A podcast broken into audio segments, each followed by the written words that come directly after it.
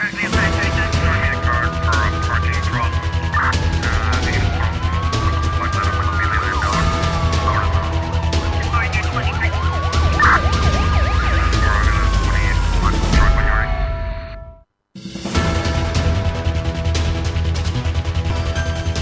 Os dois jovens que morreram segunda-feira em Portugal são do Tarrafal de Santiago. Os dois cabo-verdianos de 20 e 35 anos faleceram depois de terem caído de uma altura de 12 metros quando estavam a trabalhar numa plataforma giratória nos taleiros da Viana do Castelo. A informação foi confirmada pela Câmara Municipal do Tarrafal através de uma nota publicada na sua página do Facebook. Na mesma publicação, a autarquia diz que lamenta profundamente o desaparecimento físico dos dois jovens tarrafalenses, Jair e e Eldon, eh, vítimas do acidente uh, ocorrido no dia 29 de janeiro em uh, Portugal, um acidente de trabalho. A idilidade tarrafalense refere que os dois jovens deslocaram-se recentemente para Portugal à procura de uma vida melhor e foi precisamente nesta tentativa que perderam a vida enquanto realizavam trabalhos de reparação no navio nos taleiros de Viana do Castelo, região norte de Portugal. A notícia da morte dos dois cabo-verdianos de 20 e 35 anos foi divulgada esta terça-feira.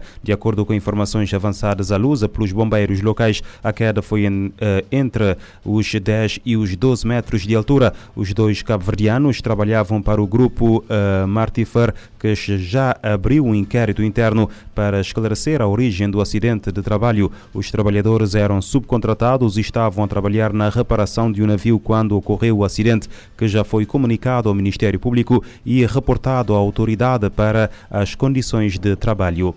Mais de 40 mil pessoas foram assassinadas no Brasil em 2023, ainda assim o número mais baixo em 14 anos. Informação divulgada esta quarta-feira pelo Ministro da Justiça no dia da sua despedida do cargo. No total, em 2023 foram registrados 40.429 crimes violentos letais uh, intencionais, de acordo com o Sistema Nacional de Dados de Segurança Pública, enviados ao Ministério da Justiça e Segurança Pública e divulgados em conferência conferência de imprensa por Dino, uh, por Flávio Dino. Em comparação uh, com 2022, a redução é de 4,17%. Em Portugal, mais três mulheres morreram nos últimos três meses de 2023, vítimas de violência doméstica. Essas mortes elevam o total do ano para 22 homicídios neste contexto. Os dados foram divulgados esta quarta-feira, de acordo com as estatísticas no portal da violência doméstica. Entre outubro e dezembro do ano passado, registaram-se três vítimas mortais de homicídio voluntário em contexto de violência doméstica, sendo que no período homólogo de 2022 se registraram registaram cinco vítimas.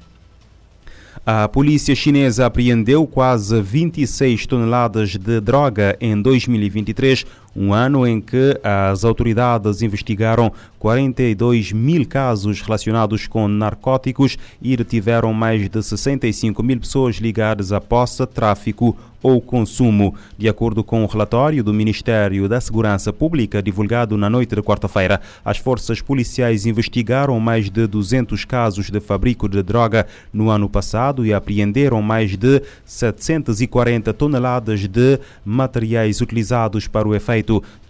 Destacam-se as operações na província de Yunnan, que faz fronteira com Myanmar e o Laos e o Vietnã, onde foram registrados cerca de 2.900 casos de tráfico de droga transfronteiriço e uh, confiscadas eh, mais de 12 toneladas de substâncias ilícitas. O Ministério informa ainda que 10 novas drogas estupefacientes e uh, psicotrópicos foram adicionadas à lista de substâncias controladas uh, do país em 2000 2023. A China considera que tem o sistema de controlo de drogas mais rigoroso do mundo e o maior número de substâncias proibidas. O tráfico de droga em grande escala é um crime punível com pena eh, de morte no país.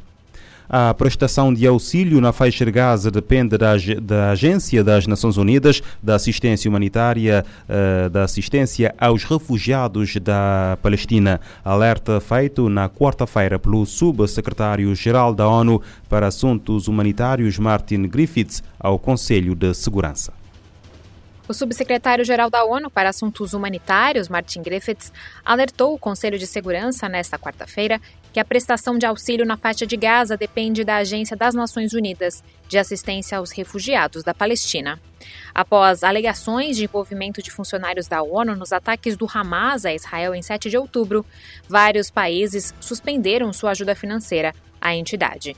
Ao afirmar que os cortes devem ser revogados, ele reforçou que os serviços da UNRWA atendem mais de três quartos dos residentes de Gaza, que não devem ser prejudicados pelas supostas ações de alguns indivíduos.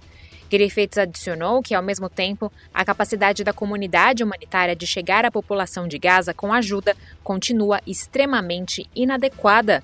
Apesar das condições perigosas no local, ainda apoio ao comércio, além da distribuição de alimentos, água, kits de higiene e limpeza, tendas e cobertores. Segundo o chefe humanitário, os parceiros também entregam medicamentos e suprimentos médicos e ajudam a realocar pacientes. Para Griffiths, medidas urgentes devem ser tomadas para garantir o acesso rápido e desimpedido, com garantias de segurança, fluxo previsível de suprimentos e acesso aos civis necessitados em todo o enclave. Da ONU News, em Nova York, Mayra Lopes. Números do Ministério da Saúde de Gaza citados por Griffiths apontam que já são mais de 26 mil mortos e 65 mil feridos no enclave, sendo a maioria mulheres e crianças. O líder da ONU pede fim da violência contra civis três anos após o golpe em Myanmar. António Guterres diz que um terço da população birmanesa precisa de assistência humanitária urgente. O secretário-geral afirma que é preciso garantir a proteção de todas as comunidades, incluindo os Rohingya.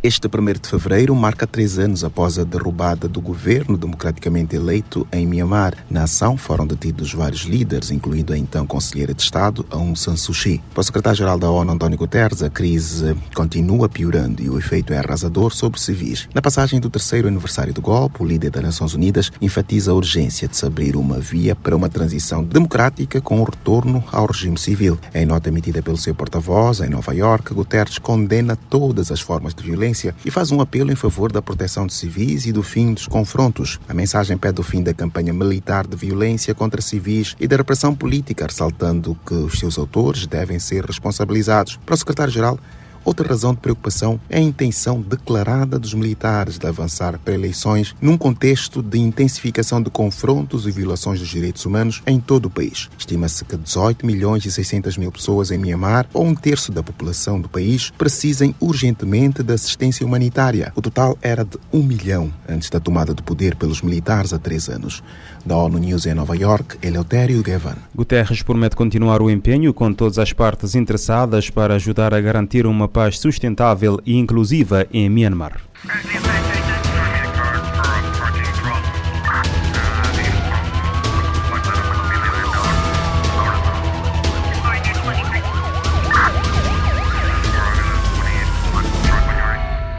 Pode ouvir e subscrever este programa em radiomorabeza.cv, no Spotify, Apple Podcasts, Amazon Music, Deezer e em todas as principais plataformas de podcast.